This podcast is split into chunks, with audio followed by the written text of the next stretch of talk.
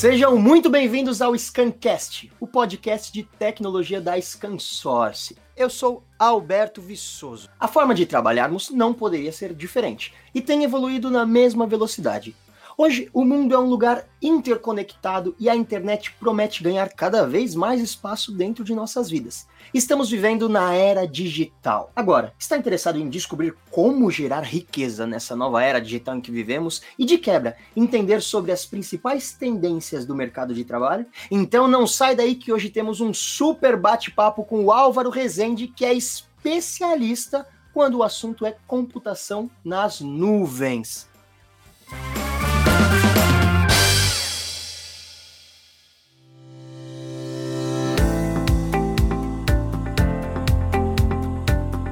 Seja muito bem-vindo, Álvaro. Olá, obrigado, Alberto. Olá, caros ouvintes. Espero que vocês gostem do bate-papo hoje. É o segundo né? Então, normalmente, quando nos convida aí para um segundo, é quer dizer que o primeiro foi bom ou é uma chance de tentar fazer melhor. Vamos lá ver como que vai ser hoje. Exatamente. Como o Álvaro falou, a gente tem um outro Scancast que nós fizemos com ele, falando exclusivamente sobre computação nas nuvens. Então, depois de ouvir esse aqui que você está ouvindo agora, vai lá conferir que tá muito bom também. Ele voltou porque ele arrasou, mandou bem demais. Então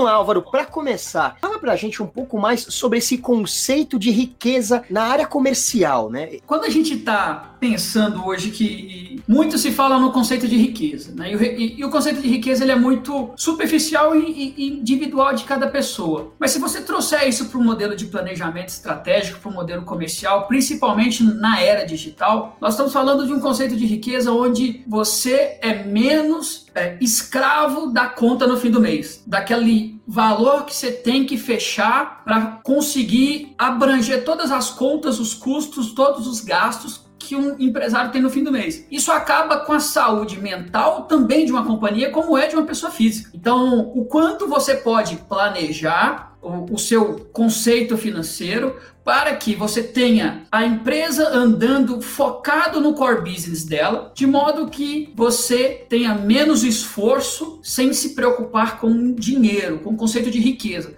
e passe a ter tempo e energia para o que de fato a sua, a sua empresa faz de melhor para o mercado, né? que é entregar um valor agregado, entregar um determinado serviço, entregar um determinado produto, e você tira aquele peso que principalmente os empresários iniciais e aquelas empresas do segmento de SMB começam o mês tentando no sonho de fechar o mês no azul, né? E principalmente nos, nos dias de hoje. Então, principalmente quando falamos de conceito de riqueza hoje é você ter uma corporação que é alinhada ao negócio sem se preocupar como ele vai se pagar no azul. Você cria estratégias para que, que isso seja automático e você maximize os recursos em cima disso. Então, é muito importante olhar para a riqueza, porque a riqueza ela traz a sua independência financeira corporativa, vamos dizer assim, porque vimos somente no conceito de pandemia quantas empresas faliram justamente por essa dificuldade, por essa questão de fluxo de caixa, de planejamento, de utilizar melhor os recursos. E é um segredo, não um segredo, mas um desafio para o empresário, empreendedor, investidor e todos eles, ter esse conceito de olhar para o fluxo financeiro e como você pode fazer riqueza com ele, que nem sempre é fazer dinheiro. Fazer riqueza é somar nesta lógica, né, nesse, nesta equação, tempo para que você possa ter mais clientes e, consequentemente, fazer mais renda. Né? Então é importante separar um pouco, porque é meio filosófico. Para alguns, riqueza é dinheiro, para alguns, riqueza é bens. Mas quando a gente traz para o contexto comercial, riqueza é você ter a sua independência financeira. Você focar a sua empresa no que ela entrega de melhor, se preocupando que vai a conta fechar de maneira correta, né? Perfeito, perfeito. Seria uma calma, né? Uma paz. E agora vamos avançar um pouquinho. Eu queria saber o que é a venda recorrente na era da computação nas nuvens. Explica pra gente o que é essa maravilha. Eu gosto muito de, desse esse conceito de, de venda recorrente, Alberto? Porque ela é chave para a independência financeira de uma empresa. Por quê? Porque como você, quando você olha para um contexto tradicional de empresas de tecnologia, no passado, né, as empresas vendiam projetos. E aí o projeto tinha a venda de um hardware, a venda de um serviço, e ele tinha início e fim. E quando acabava aquele projeto, você iria vender novamente aquele projeto daqui um ano, dois anos, três anos, depende, depende do ciclo do produto. Então, você terminava um projeto e no próximo mês tinha que começar de novo atrás de novos clientes, de novos projetos, e isso virava um ciclo, uma uhum. bola de neve. Quando você vai para o modelo de venda recorrente, você sai do contexto de vender serviço para um contexto de vender consumo. E quando você vende consumo, você vende licença e serviço e solução tudo embutido num modelo onde o cliente final paga o que ele de fato usa naquele mês. Então imagine o seguinte, ao invés dele comprar um projeto que vai ter implementação em um mês, dois meses, e depois encerra e no ano que vem você vende uma atualização daquele projeto, agora não. Você meio que dilui aquele projeto que ele era pontual em contexto para sempre, que o objetivo é que o cliente nunca cancele. Então, que ele passe a ter uma renda recorrente, ele não vai pagar de repente tanto de uma vez, mas isso vai se diluir em várias parcelas aí que representam um mês, né, um ciclo, e você pode ter um fluxo de caixa mais saudável. Então, se você souber fazer essa transformação da, da, daquele modelo do cliente que sai da venda pontual para venda recorrente, você vai ter sempre no início do mês uma, uma garantia de venda. E que isso você trabalhando para aumentar, você vai fazer com que você tenha melhor fluxo financeiro e você tenha melhor resultado dos seus negócios. Então, na verdade, ao invés de você ter que fazer uma venda todo mês saindo do zero, um mês que você faça uma venda é como se todos os próximos meses você fizesse novamente Sim. essa venda, é isso? Uma observação importante é que dentro de um conceito de computação em nuvem, o uhum. recurso ele já é disponibilizado em ciclos. Os fabricantes hoje, a Microsoft, já disponibiliza isso em si. Então, quando um cliente final consome, por exemplo, determinado recurso computacional no Azure, ele vai pagar aquilo de forma mensal. E é muito parecido, de novo, com o contexto de consumo que a gente tem dentro de casa. Você usa mais, paga mais, usa menos, paga menos. E se você traz isso para um modelo de negócio, onde o empresário de tecnologia ele vai criar o seu planejamento estratégico voltado principalmente para esse modelo de renda recorrente, é um, é um planejamento estratégico completamente diferente dos, do passado e que tem muito mais lucratividade. Porque, primeiro, você tem maior fidelidade do cliente, uma vez que o cliente compra de você todo mês. Você não precisa ter aquela dificuldade em voltar no ano que vem. Será que trocou a pessoa? É outra pessoa? Vou ter que fazer outro processo de ciclo de compra. Não precisa disso. Você vende o valor todo mês. Obviamente, você vai ter que mudar o seu modelo para isso. Mas o conceito de computação em nuvem todo já favorece, porque ele já é feito assim. Você só vai mudar o seu direcionamento estratégico para acompanhar o do fabricante, o que a Microsoft faz das linhas que estão na nuvem. Então, as ferramentas já estão aí, né? Falando da, da Azure, da Microsoft, ela já permite que você faça faça isso, não é verdade? Sim, então você não vai precisar ter muito trabalho em moldar o um modelo de pagamento. O cliente já vai estar acostumado com isso. O conceito de nuvem ele já remete para o conceito pay-per-use. Então é fácil você ter o seu modelo de negócio atrelado a isso. Você começa o mês, sabe, Alberto, com a meta já um pouco andada. Você não começa o mês com a meta corporativa zerada e tem que correr para fechar o mês. Você sabe que é recorrente. Então, se você tem um consumo de 100, você vai ter que trabalhar para aquele consumo crescer, né? Então, mas no mês que vem a tendência é que ele, obviamente pensando num cenário positivo, é que ele se mantenha ou cresça. Então você já começa com a meta ali um pouco avançada. E falando agora sobre as empresas, como que elas podem se posicionar junto aos seus clientes, criando valores adicionais? Isso é importante. E aliás, é extremamente importante, porque quando o cliente consome recursos computacionais hoje na nuvem, é, o fabricante entrega a ferramenta, o fabricante entrega a computação, entrega as características contratadas, porém existe uma camada entre a tecnologia e como ela é de fato implementada. E isso faz tem total diferença. Você pode comprar uma Ferrari e se você não souber utilizar aquela Ferrari corretamente, você vai ter gastado um montão de dinheiro e vai ter utilizado o carro de maneira incorreta e não vai ter a experiência que aquela marca te proporciona. O vídeo não está patrocinado, o podcast não está patrocinado pela Ferrari, mas eu dei um exemplo aqui para ilustrar. E, computação em nuvem é, é o mesmo contexto, porque por mais que você esteja utilizando a computação num contexto top de linha, com recursos de última geração, com o melhor fabricante possível do, do segmento, é, a experiência do cliente ela está relacionada à forma como a tecnologia vai ser desenvolvida e implementada e também com o custo dela.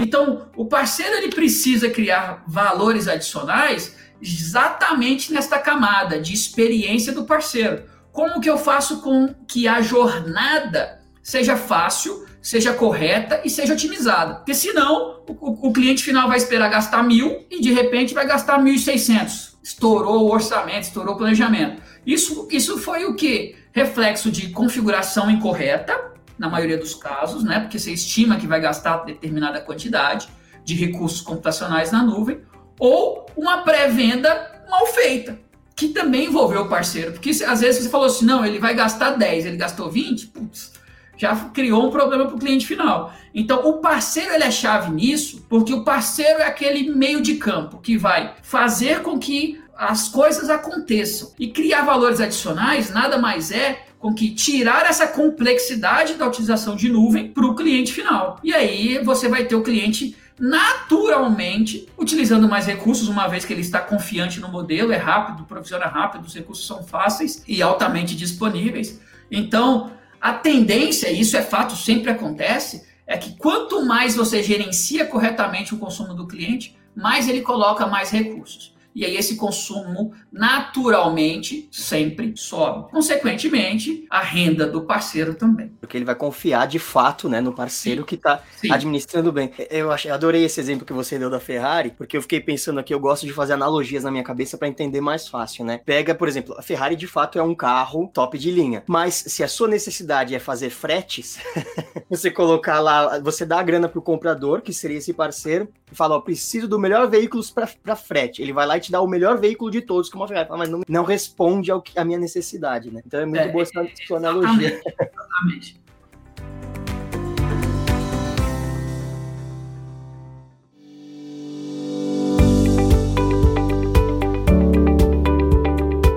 Que você pode, nesse cenário, conectar outros fabricantes? É, esse é um ponto importante também, porque assim, quando a gente pensa no contexto de nuvem, né, no contexto do Azure, é, tem um monte de recursos lá que não são exclusivamente da Microsoft. Tem tecnologias que rodam no Azure que são tecnologias de outros fabricantes. Então, quando o cliente consome algo, ele consome a experiência, né? Ele consome, parece meio gourmetizado isso nos, nos modos que a gente vive hoje em dia, mas ele consome de fato a experiência. É, então, ele não quer muita preocupação com a tecnologia que está por trás. Ele quer que as coisas funcionem dentro do que ele estimou na capacidade, performance performance que ele estimou e no custo. Quando a gente fala em conectar outros fabricantes, você tem possibilidades de fazer vendas em conjunto que melhorem a experiência do cliente, porque em nenhum momento aquele fornecedor de nuvem será unânime em todas as tecnologias que rode naquela nuvem dele. E não é esse o objetivo. O fornecedor de nuvem entrega computação para várias coisas acontecerem, inclusive soluções de outros fabricantes. Às vezes nós estamos falando de, por exemplo, rodar soluções open source ou soluções é, de databases de outros empresas dentro dos recursos computacionais do Azure. Quando a gente está fazendo isso, nós estamos falando do quê? De conectar outras marcas, criando produtos mais otimizados para a experiência que aquele cliente às vezes já tem com aquele mesmo fornecedor que ele já utiliza no ambiente on-premise dele, rodando numa carga de trabalho da nuvem. Com isso, você tem a possibilidade de quê? De fazer um recurso que a gente chama de co-sell, é de fazer vendas entre produtos e fabricantes. Então, às vezes eu estou pegando lá, por exemplo, um recurso que o cara quer um desktop na nuvem. Só que ele quer um desktop com um fabricante específico que, que publica desktop e não quer o que está tradicional, a opção que tem lá no Azure. Você, quando coloca isso, entrega a experiência do cliente na, no recurso que ele quer, você está ajudando a venda do Azure, ajudando a venda da, da ferramenta do outro fabricante e, e, garantindo a experiência do cliente. Isso é um IP Cell. Você entregou uma solução de mais de um fabricantes para a experiência do cliente. Com isso você faz mais renda porque você deixou de vender uma única licença, vamos dizer assim, um único direito de uso, etc., para mais de um. Para o cliente final, é tudo experiência. Né? Então, quando você coloca mais fabricantes, você tem a possibilidade de ter mais renda acontecendo em uma mesma solução e é muito bom. O fabricante quer isso, né? A Microsoft tem diversos outros fa fabricantes em parceria e todo mundo vende isso. Isso eu estou falando de soluções de antivírus, de soluções de banco, de soluções de desktop remoto, soluções de inteligência artificial. E aí a gente abrange isso para o portfólio inteiro da nuvem. Quando você olha para o Azure, considerando a, a nuvem Microsoft, que é o que a gente está falando, imaginem que tem um portfólio X. Se você olha para a possibilidade de parceiros em conjunto trabalhando nesse portfólio, outros fabricantes, isso aumenta gigantescamente. E com isso, você tem maior oferta para o seu cliente final. E agora a pergunta que vale um milhão de dólares. Como fazer o seu trabalho ser patrocinado pelo fabricante? É, o patrocinado dá uma sensação boa, né? Eu até fico imaginando aqui um garoto propaganda e tudo mais. Mas vamos contar sobre um recurso muito importante que muitos parceiros sabem, mas muitos não sabem, é que você pode ser não exatamente patrocinado, mas incentivado por rebates do fabricante. Isso está associado com a estratégia do fabricante. Quando você é um parceiro, por exemplo, do ecossistema da Microsoft, você se cadastra como parceiro e depois você evolui para Silver e depois evoluir para Gold, dependendo do nível que você está e com as competências que você tem no portfólio da sua empresa de parceiro, você pode ter uma renda adicional que a Microsoft destina ao parceiro por você estar tá vendendo aquele determinado produto. Vamos dar um exemplo. Tem um determinado produto lá no Azure que é um banco de dados SQL no Azure. Então a Microsoft quer incentivar a adoção deste produto no ecossistema. Então aquele parceiro que vende soluções de banco de dados, além de naturalmente ele colocar a oferta dele dele em cima disso, colocar de repente a margem dele em cima disso na transação, ele vai receber um rebate, que é um incentivo do fabricante para aquela quantidade de produto que ele vendeu que está, digamos assim, incentivado. Né? E isso tem várias campanhas, a Microsoft anuncia isso no início do mês, normalmente ela faz campanhas de rebates para quarters, né? Então é importante o parceiro ficar muito atento aos rebates, porque eu costumo falar assim que sempre fica muito dinheiro na mesa. E fica dinheiro na mesa por quê? Porque o parceiro fez todo o trabalho, mas por um detalhe ele não se qualificava para receber o rebate. Poxa, começa o ano agora, nós estamos ainda no início do ano fiscal, vamos dizer assim. O que eu preciso me preparar para estar pronto para receber os rebates e naturalmente ganhar de novo uma renda adicional por algo que eu já faço. Isso de novo vai aumentar mais ainda a sua sensação de riqueza, porque você vai ter mais resultado final com o mesmo esforço empregado, né? Sim, e é perfeito pensar isso, porque é, geralmente a pessoa já tem um base de trabalho negociando margem, um base de trabalho negociando desconto, e aí chega na hora do rebate e ele perde por detalhe e, de, e faz como você falou e deixa o dinheiro na mesa. E é... isso é um ponto importante que o rebate ele pode existir de várias maneiras, sabe, Alberto? Ele pode existir por produtos, ele pode existir por campanhas específicas que têm início e fim, por ranges de faturamento. Então, se você pegou, trouxe um cliente novo, você tem um rebate. Se você fez que aquele cliente consumisse, dobrasse o consumo dele, você tem um outro rebate. Então, existe diversos, vamos chamar de aceleradores, de incentivos, assim, para que você possa ter mais retorno financeiro e isso não deprecia em nada o consumo do cliente. O cliente vai pagar o preço fixo, que é o preço correto. Isso é algo que a Microsoft e outros fornecedores, outros fabricantes, fazem para acelerar o ecossistema de parceiros. Isso é muito importante, porque isso é algo que diferencia os fabricantes associados a parceiro daqueles que são só associados a consumo, que você vende e não tem nada para acelerar você como parceiro. Na ScanSource, inclusive, existem campanhas para que os parceiros fiquem cientes dos rebates que os fabricantes estão fazendo, para que ele possa alinhar a estratégia dele para atingir o máximo de resultado com os rebates. Tá, e você, você começou a falar já um pouco agora sobre consumo no cliente, então eu vou fazer uma pergunta para você falar um pouquinho mais sobre isso. É, como que é possível aumentar as vendas e o consumo no cliente? Ótimo, ótima uma pergunta. Quando nós estamos falando de um conceito de nuvem, nós temos algumas preocupações que é muito relacionada a custo. Eu falo que custo é, é como você tem que analisar a saúde de um ambiente. Porque o custo ele é bom quando ele é correto. Se ele não é exatamente correto no contexto de planejamento, ele vira um problema. Né? Então, o orçamento ele precisa estar bem planejado. Para ele estar bem planejado, ele precisa ter sido feito bem desenhado e com as informações corretas, né? Então, quando a gente fala assim, poxa, me parece que eu vou ter muito trabalho para gerenciar custo do meu cliente na nuvem. Não exatamente muito trabalho, mas você terá este trabalho, porque a satisfação dele vai estar associado com o que ele paga todo mês, né? E, e consumo variável agrega ainda um dificultador que vai ser preciso utilizar ferramentas para poder ficar olhando quanto aquele consumo está crescendo, qual é o recurso que consome mais, o que pode ser feito para consumir menos. Então, a primeira coisa que o parceiro sempre tem que fazer é olhar para o ambiente do cliente no contexto de otimização. Como eu faço o meu cliente consumir menos ao mesmo tempo que ele utiliza o máximo performance. Parece contraditório com a pergunta que você me fez, porque é como ele consome mais. A primeira coisa que o cliente vai fazer, precisa fazer para consumir mais, é ter o consumo otimizado. Porque aí ele sabe que ele está pagando de maneira efetiva de maneira inteligente, ele vai ter mais confiança para colocar mais recursos na nuvem. E aí vira uma bola de neve. Né? Então, o primeiro recurso é, a primeira dica é controle a otimização do custo do seu cliente, porque com isso ele vai ter mais confiança e mais determinação para colocar mais cargas de trabalho na nuvem. A nuvem já traz para ele todos os benefícios que ele precisa relacionados à escalabilidade, a acelerar a implementação, etc., que nós já falamos em outros podcasts. Mas ainda tem um outro recurso que é muito importante, que vai muito também da confiança que o cliente passou a ter em você pelo bom trabalho que você já fez na gestão do consumo dele de nuvem, que é a partir do momento que eu começo a implementar workloads premium. O que é isso? Às vezes o, o cliente começou com um determinado tamanho de máquina virtual ou com um determinado recurso computacional e naturalmente ele percebeu que ele precisa de um recurso uma camada a mais, um degrau a mais, um pouquinho a mais.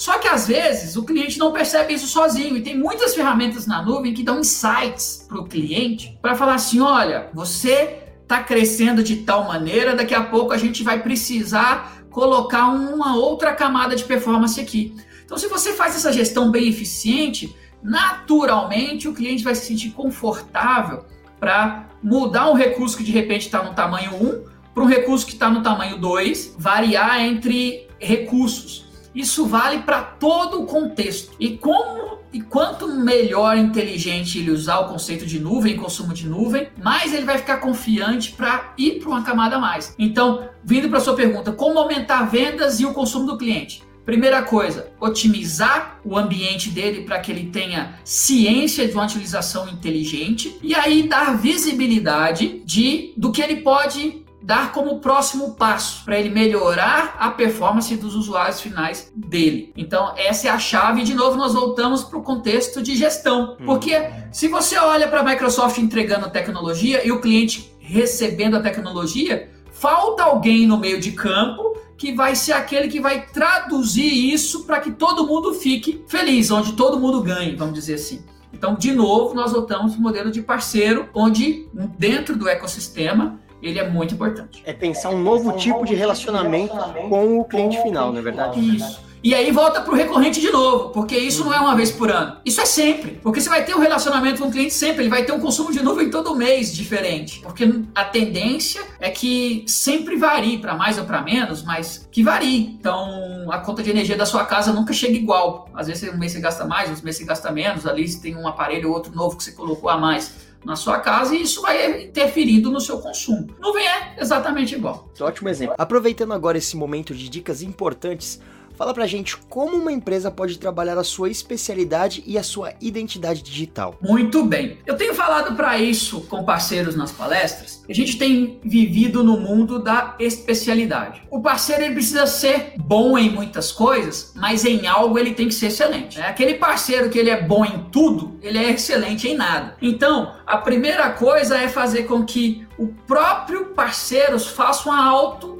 avaliação. O que eu entrego que eu sou melhor que o meu concorrente? Aliás, que eu sou melhor que todos os meus concorrentes. O que é? Qual é a capacidade que a minha empresa tem que eu sou superior a todos os outros? E aí você se posiciona para você ser o especialista desta capacidade. Quando a gente está consumindo nuvem, a gente quer menos coisas genéricas. Por quê? Porque a camada base, a camada genérica, vamos dizer assim, a Microsoft vai te entregar dentro do Azure. Você precisa do parceiro para ir além. Você precisa do parceiro para pegar aquela camada básica e transformar, imagine um diamante, em algo muito valioso. Porque o que a gente tem visto, os parceiros tentando e tendo dificuldade em achar esse caminho próprio dele. E o que deveria ser a primeira pergunta do modelo de planejamento estratégico: no que eu sou bom, no que eu sou extremamente relevante para o meu cliente. E quando a empresa vai crescendo, ela tenta ser excelente em tudo. E aí ela perde um pouco de identidade. Então eu tenho falado principalmente para aqueles parceiros que são menores ou que estão entrando em um segmento novo, a nuvem ela é gigantesca. Nós estamos falando de diversas possibilidades de tecnologia. Não tente ser o um especialista em nuvem, isso não existe. Não existe uma empresa especialista em nuvem. Você pode entregar tudo da nuvem, mas você vai ser especialista em identidade, ou segurança, ou produtividade,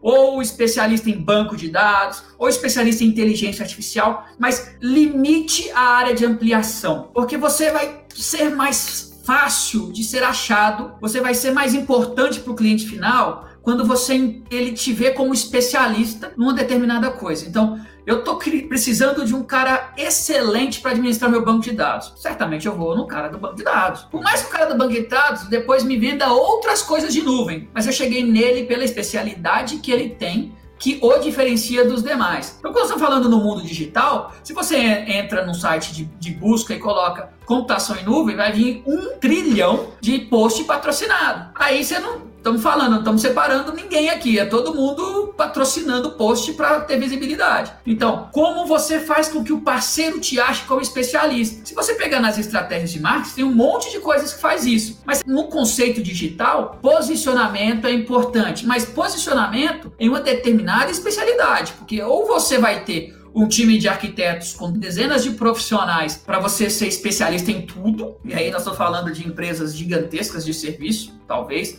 ainda assim não a tenham. É, ou você, como parceiro menor, vai conseguir concorrer no meio de um mar cheio de tubarões, sendo um tubarão numa determinada área. Então você sai daquele modelo onde todo mundo é generalista, para você competir com os especialistas, sendo um especialista naquilo que você determinou ser. Então, quando falamos de especialidade e identidade digital, é basicamente isso. Como você se posiciona a sua empresa para os seus clientes. Pense o seguinte: o cliente pensou numa determinada capacidade. Ele lembrou de você? Se ele lembrou de 10 empresas e vai começar a olhar qual empresa tem melhor preço, melhor entrega, você começou perdendo aqui no modelo comercial. Então, primeiro, se ele lembrou de você como especialista, ele já vai entender o seguinte: poxa, eu não vou nem olhar tanto preço. Eu posso até olhar preço só para saber se não é caro demais ou é muito disparado o preço ali. Mas eu sei que com ele eu não vou ter dor de cabeça. E tecnologia é muito assim, né? Às vezes o barato sai muito caro, muito, muito caro. Perfeito. É o famoso top of mind. É exatamente o que estamos acostumados a ver com muitas marcas por aí.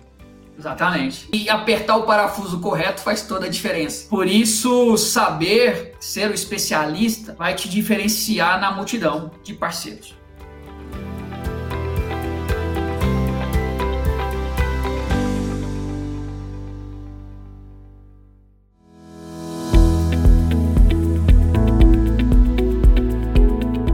Falando agora sobre essa nova era digital e essas mudanças que a nuvem traz para a sociedade e para as empresas, como que você enxerga as mudanças das fronteiras na, nessa era digital?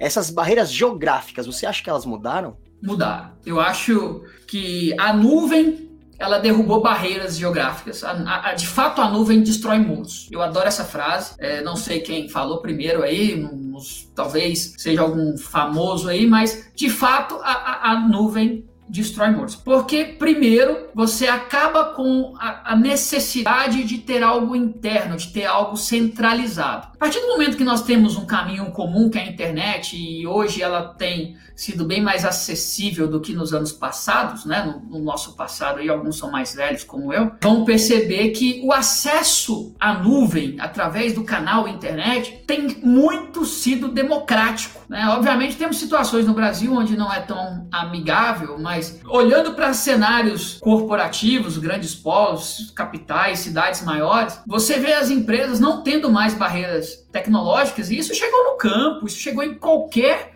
ambiente, né? Estamos falando de acesso via satélite então a nuvem ela é acessível. Partindo desse pressuposto, ainda assim a gente tinha um conceito cultural. Poxa, a nuvem ainda. Eu tirei a tecnologia de dentro da, da minha companhia, né? Talvez não 100%, talvez no modelo híbrido, talvez no modelo aí ocasional, mas agora, em função da pandemia, desses últimos meses que nós vivemos, nós também tiramos as pessoas de dentro das companhias, aquelas possíveis. Olhando no segmento corporativo, onde a grande maioria está em escritório, imaginem que muitas pessoas trabalharam com a mesma produtividade, em alguns casos até superior, porque eu tenho ouvido muito isso no ecossistema de empresários, que a produtividade aumentou demais com as pessoas trabalhando fora do escritório. E, e nós tivemos a computação em nuvem como centro disso. Porque a partir do momento que a tecnologia tecnologia ela está centralizada na internet, em data centers que não ficam disponíveis, como é o caso do Azure, jamais, a informação nunca fica fora do ar, você pode trabalhar de qualquer lugar e de verdade as empresas perceberam isso. Porque a partir do momento de uma pandemia que você teve que mandar todo mundo para casa, em função da, da, necessidade de saúde das pessoas, alguns foram para chácara, outros foram para o apartamento na praia, outros na cidade mesmo. Então, se você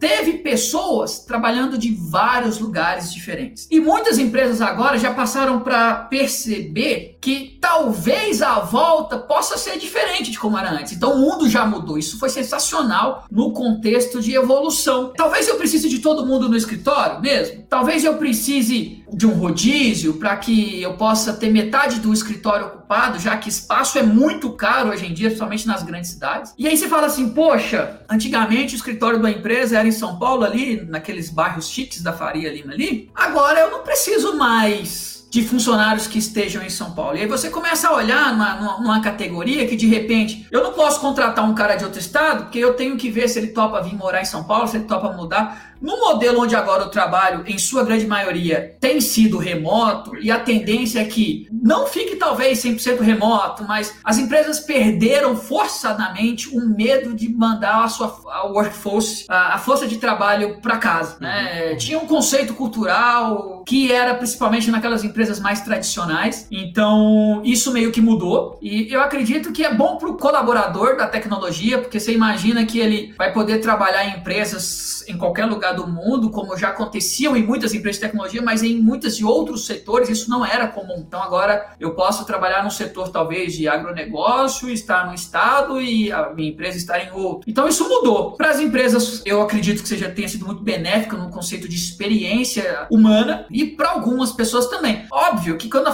falamos de tecnologia, isso já estava mais fácil, né? Empresas de tecnologia já tinha isso de modo mais amigável. Mas olhando num contexto geral de economia, isso foi bem sensacional e de fato as fronteiras não existem mais. Acho difícil aquela empresa tentar impor fronteiras pós experiência sem fronteira. Né? É, retroceder é, é sempre de difícil aceitação para a sociedade. Então, mesmo que nós estamos entrando aí pós pandemia numa nova era de trabalho moderno.